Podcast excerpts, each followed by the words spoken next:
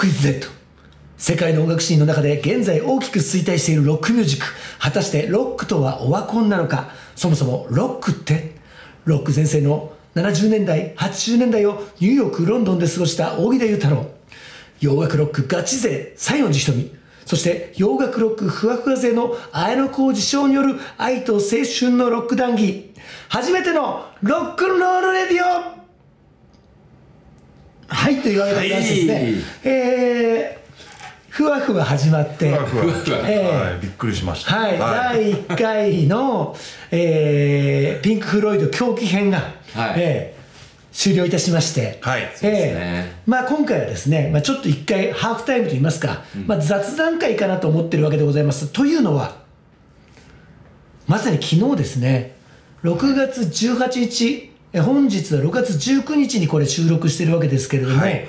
6月の18日に日比谷野外音楽堂で、はい。こちらにいらっしゃいます大木田裕太郎さんが所属している原始神母のはい。ワンマンライブがあったわけでございますね。まさにね狂気のあの完全再現というねえ。はい。あの何回にもわたって話してきた狂気というアルバムをはい。聴いていただくライブで、いやまさに今このタイミングだってこともあってこの番組の第1回目のテーマにピンク・フロイド狂気を取り上げたわけです、そして僕もこれだけたくさんお話を聞いて、なんだかちょっぴりなんかとっつきにくいピンク・フロイドがなんか少しだけ愛おしくなってきたという中で、えー昨日僕とトミーちゃんは、ありがとうございました本当に。かなりあのーかぶりつきの席でそうでしたね。えー見せていただきました。本当ありがとうございました。ありがとうございました。ねご足労いただき、はい。いやー、まあ、とにかくですね、まあ、こちらあの、ね、これ配信もやるんですよね。あえっとそうですね。あの7月から。ね、はい。なのでこのタイミングでもしかしたら皆さんご興味あったら見ていただきたいんですけども、はい。あの見たらまた余計に分かると思うんですけど、まあ、見ていただいた方もきっと今日聞いてくれてるかもしれませんうん。そうね,、ですね。僕はあの会場で話しかけられましたから。あ本当ですか？あ、そうでそうしたね。そうそうあのラジオ聞いてますって。おおで嬉しかっためちゃくちゃ。嬉しかったですよ。はそう嬉しい。そんなこともあって、うん。あの楽しかったんですけど、なんかね僕あの初めてねこうやって原始新聞を聞いてもらって、やっぱりお二人はさあの「I hate Pink Floyd」からスタートしてっからね。のお二人なので、あそのお二人がああやってピンク・フロイドがどうやって歴史をたどって、こうなってこうなって「狂気」というアルバムにたどり着いたというあの散々ね3人で話をしてから、そう聞いてもらったっていうのがなんか僕にとってもねすごいやっぱこの間話したことによってなんかこう理解が一つ深まったみたいなところもあって。あの僕もすごく新鮮な気持ちでやれたんだけれどもその「アイヘイとピンク・フロイド」だったお二人が、そうどうだったのかめちゃめちゃそのね反応があの楽しい。みでいや、めっちゃ良かったですよ。楽しめましたか？本当に良かったです。はい。僕、普通に2回ぐらい泣きましたからね。お泣いた、はいえどこで泣いたんだろう？あのね、えーっと、まあ、前半がちょっとライブアートポンペイっていうね、はい。ポンペイでやったライブの、完全再現、はい、再現版の「あの神秘」という曲のはい。クライマックスのあたりと、まあ、あとやっぱ最後ああでもね結構3回ぐらい泣いたな。やっぱ狂気のどこだろうアスゼムかとイクリプスと、あうん。へえ、アサンドゼミよかった。アスゼムよかったねなんか。で、俺ももう一回その狂気に向き合ってからこれ昨日見てるから。そうだよね。めっちゃ調べてくれてるもんね。なんかさ歌詞とかも全部完全に入ってる状態じゃ。ん、ね。うん。で聞くから聞いたからやっぱちょっとね感動しちゃいましたね、本当に。いやはい。すごいなと思ったのが、ーうん。あのふなんだろう。本人たちじゃないわけじゃないですか。そうですね。いや本当そうですよね。作った本人たちがややってるっていう感動はそこにはないわけですよ、うんうん純粋に音だけであのここまで感動できたんだなと思ってすごいなと思いましたよそこは。本当になんか、うん。まあシャケさんも言ってたけどベートーベンみたいなね。ああなんか言ってたね。ピンク・フロイドはもうベートーベンみたいなものだとして僕は考えてるからうん。これもこの後残していくみたいなことをおっしゃってましたけどね、やっぱ本家絶対やんないから、うん。うん。こうなると、そうですねさあ綾野子さんは、あ僕はですね単純に本当えー大木田雄太郎めっちゃかっこよかった。そう。俺はねちなみにだけどえっと原神簿がどういうメンツなのかもあんまりよく分からずにうん言ってるわけですよそもそも。はいはいそもそも話は聞いてたけど、あのーあそうだかそうだ鮭さんがうんうん。やってんだよねみたいな、はい。ねまあ鮭さんっていうのはその我々からしてみたら、ね、レッドウォリアーズのギタリストであり、そしてかつてはあのーレベッカを作った人でもあるわけですよね。ねはいそうですね。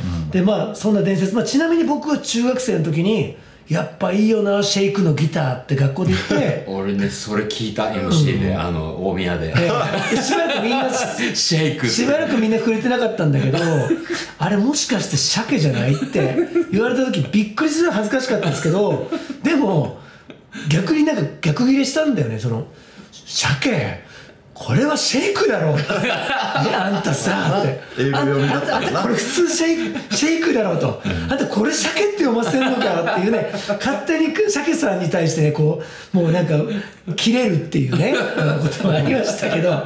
まあねそそれはまあ鮭さんがいることは分かってたけど、他のメンバーさんがどういう方なのかとかも実はあんまりよく分からないまんま見に行ったんですよ。でもちろんですよもちろんみんなスーパープレイヤーだったし、さあの本当に最高だったんだけどこれ本当に最高だったんだけど、俺ねまず最初ねあれ小木田さんは最初出てこないんだと思ってたの。そう。でなんかわかんないじゃん。俺俺ピンク・フロイドの立ち位置とかまあよく分かってないから、はい。なんかあれあのね下俺たち上手で見てたから下手の方とか見て「おお大木さんベースって言ってたけどいないな」ぐらい思って いたんだよね。でそしたらなんかどさドラどんどこどんどこ始まってさ、ああすげえなと思ってななんかめちゃくちゃロックな人おじさんいるなと思ってたの、ん。で ワイルドなドドララ叩いてるドラ叩いてるワイルドなロック親父がいると思ったの、であの人かっこいいなと思ってたの、うんうん。そしたらその人がその後ベース持ち出してさ、隣にいたランマンに言ったもんね「あれ？小木田さん?」って言ってたらそうだよそうだよ。気づかなかったな」っていうか「いや俺ドラッドは聞いてなかったぜ」と。ちなみにランマもその前に俺に「あれ？ドラ叩いてるの小木田さん?」って聞いてきたんだけどね「いやそうだよ」っつって。いやしつうかねまずね、風貌がねそうそうでもかっこよかかった。っこよかったの、くなんか上下黒であの髪型を、うん。おえ俺のイメージじゃなくて、ん。全然顔違う人に見えた、あめちゃくちゃ違う人に見えてあ憑依してたんじゃない？広いロジャー。ロジャーがね、生きてるのに。そうだね。生き神がさ、うん。生き生き生き量が、うん。でもねそれはある。なんかやっぱ、あの今のロジャーじゃなくて、うん。あの時代の僕らが見てた、あのロジャーが僕のロジャーだから、ちょっとその過去のそのことってデフォルメされるじゃないですか、だから自分の夢だから、うんなんかこう美化された、うんあのイメージでやっちゃう。っうんうん。なるほどね。ていうところがあります、いやでもねなんかね本当に違う人ってすげえかっけえなと思ったしあのパフォーミングも本当なんか俺だからやっぱりちゃんとポンペ見てから行けばよかったって思ったんだけど俺の中であれが初めてだから、うんうんでだからその後トミーちゃんといろいろ答え合わせしながら帰ったんだけど結構みんなストイックにやってる感じがあってそれぞれメンバーさんたちが。はい。まあ言ったらシャケさんもギターにももものすごくギターに集中してみたいなさ、うん。感じだったしさ、まあ、みんな結構トランス状態でやってる時とかもあるから、うんうんうん。そういうと思ったんだけどなんかねすすげえこうロックスターがちゃんといてくれてよかったって大木田さんを見てて思ったんだよね。なんかね決めるところとかさなんかちゃんとあのベースをバコーンと上に上げる瞬間とか、やっぱゾクゾクってしてかっこよくてやっぱ俺はさなんだかんだロックってさ曲も大事だしいろいろあるんだけどやっぱかっけえがすごい重要で演奏力とか何とかよりとにかくね昨日の小木田さんはねかっこよかったんだよね。めちゃくちゃ。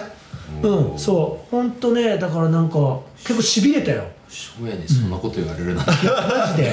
いやいや、うん。なんか優しい兄さんっていうさイメージしか俺にないから、うんうん。でそれで結構そのソロでやってる時とかさ、あのーそれこそう何？あのー行さんとあねデイスイートデイスイート。そうデイスイートとかってさ、ああいうまあちょっとアコースティック感セットみたいのでやってる時のまあ MC となんかこうパフォーマンスとっていうので、うん。を見てた。から、まあ、あとはまあトミーちゃんのとやってた時とか見てたけど、なんかねそれとかとは全然もうね違う。本当マジでね俺の中ではガイタレ見てるみたいな気分になってあのーすげえかかっこよかったんですよ。本当に。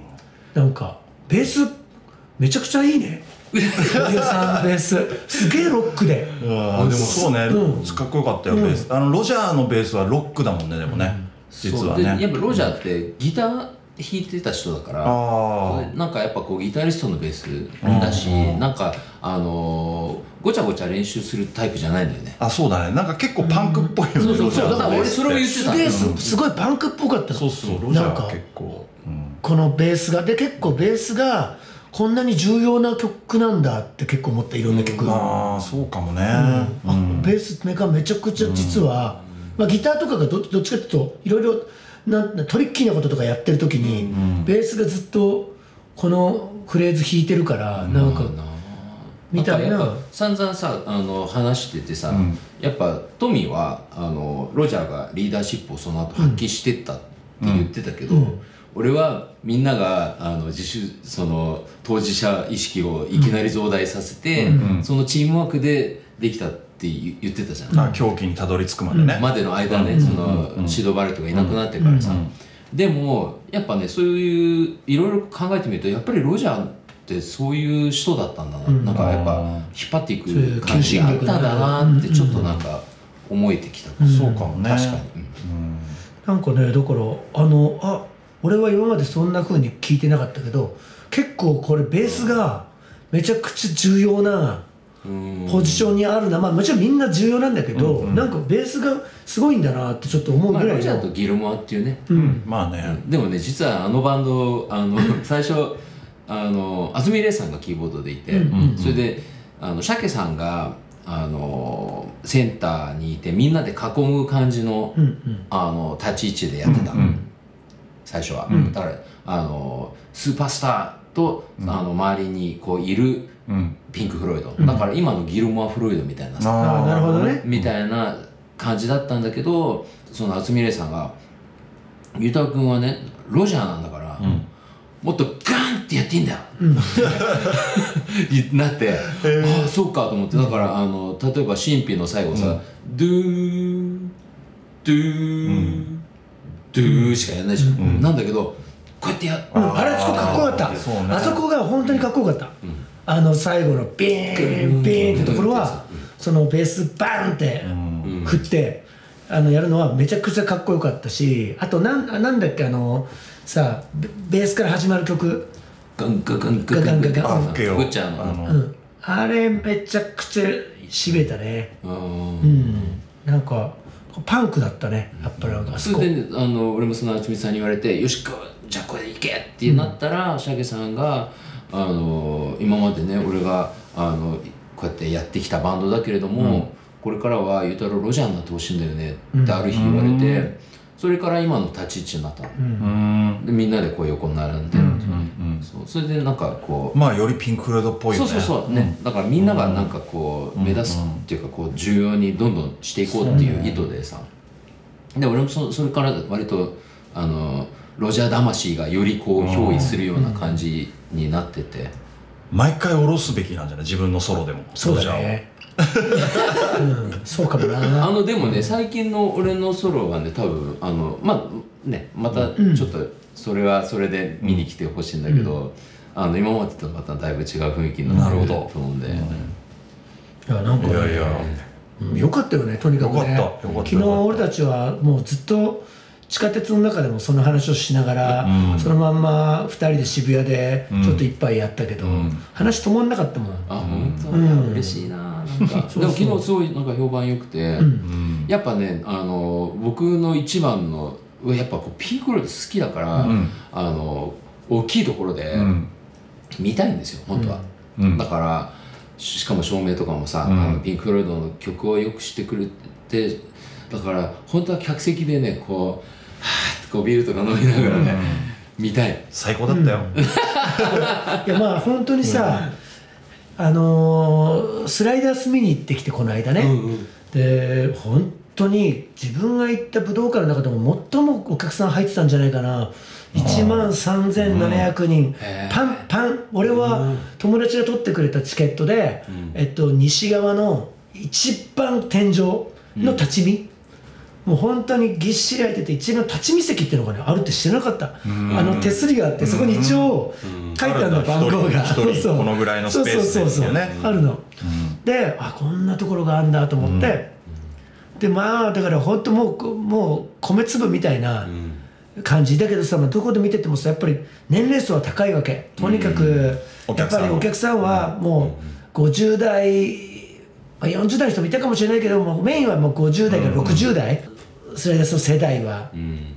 多分同世代メンバーの同世代からちょっと下ぐらいのっていうところで、まあ本当にでもロックの好きな男たちがこんなにぎっしり 集まるんだなって感動したんだけど、昨日はそれよりすごい上の世代 そうだね。そうもう本当におじじとそうね。そうもうおじじたちだったじゃないですか、お本当に。多分60代の方たちが結構メインぐらいの。そう。うん。そうだってどこ見渡してもそうでその中にはめちゃくちゃロックなじいさんでのまんまでいる人もいる、本当にあのロ全身ロックファッションの、なんかあの頃の新宿西口で見かけた 足より細いデニムとか履いてるなんかロハードロッカーみたいな人とまんまの人たちもいるけど本当に普通のうん。本当に普通のあのおじさんっていうか、もうみんな白髪だしわーっつってみんな白髪のおじさんたちなんだけどでみんなやっぱさ静かに座って見てるんだけどさやっぱりもう俺客席がやっぱ気になっちゃってさ、あちこち見たりあちこち移動しまくってたんだけど、やっぱだんだん熱を帯びてきてさ、最後はもうみんなでスタンディングオベーションってさ、やっぱ感動的だったよね、みんなも一緒になってさ、ん。やっぱあとは俺はまださふわふわだからさ、うんドーンって終わ終わったあ終わったとか思うわけよあの曲が。曲がしたら終わってないんだよね、それこそ神秘とかがさ、まだ。俺はさもうう拍手しそうになったらみんなじっくり構えてみんな「えなんで拍手しないのここは?」って思ったらやっぱみんなはさ「違うここからだぜ」っていう感じで見てるからもう何回も手止めたもんね拍手の手。あそうかそうかと思って。そう。でそうだよね。うん、すごくそういうのもやっぱみんながあとは何かの音がピーンって入った瞬間にうわーってやっぱみんなお互い分かってるから来たぞみたいな、でね一番後ろではもうすっごい一人だけめちゃくちゃ踊ってるお兄さんがいてその人はね僕らよりちょっと上ぐらいかなって感じなんだけどもうその人はもうやっぱすっげえ飲みながらすっげえ全部歌ってた最初から最後まで時々俺も買い物行くけどとにかくそうじゃない。ずっと歌ってたしそれを見てて見見てて周りの人たちがなんかこうニコニコ見てると「最高っすよね」って言ってて「みんな最高だね」とか言ってるのがやっぱ結構グッときて。やっぱさもうピンク・フロイドが本物が見れないからさ、ね。あれだけでかい音でさあのピンク・フロイド好きな人と一緒に、あの鮭さんも言ってたけどね、こうやってみんなで集まってこの場をこういう音楽を共有できるのが、みたいな話してたけどいや嬉しかったよそれも本当に